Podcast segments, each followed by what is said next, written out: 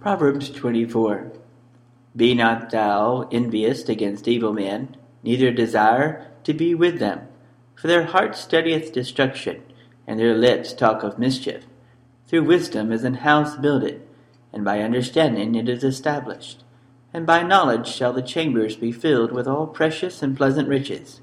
A wise man is strong, yea, a man of knowledge increaseth strength. For by wise counsel thou shalt make war, and in multitude of counselors there is safety. Wisdom is too high for a fool. He openeth not his mouth in the gate. He that deviseth to do evil shall be called a mischievous person.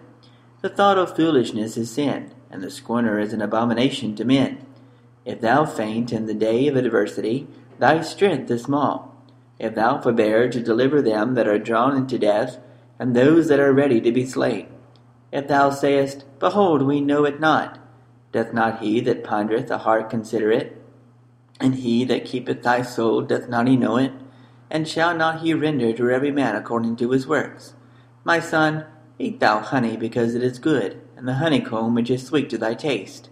So shall the knowledge of wisdom be into thy soul. When thou hast found it, then there shall be a reward, and thy expectation shall not be cut off. Lay not wait, O wicked man, against the dwelling of the righteous. Spoil not his resting place. For a just man falleth seven times, and riseth up again, but the wicked shall fall into mischief. Rejoice not when thine enemy falleth, and let not thine heart be glad when he stumbleth, lest the Lord see it, and it displease him, and he turn away his wrath from him. Fret not thyself because of evil men, neither be thou envious of the wicked for there shall be no reward to the evil man. The candle of the wicked shall be put out. My son, fear thou the Lord and the king, and meddle not with them that are given to change. For their calamity shall rise suddenly, and who knoweth the ruin of them both? These things also belong to the wise. It is not good to have respect to persons in judgment.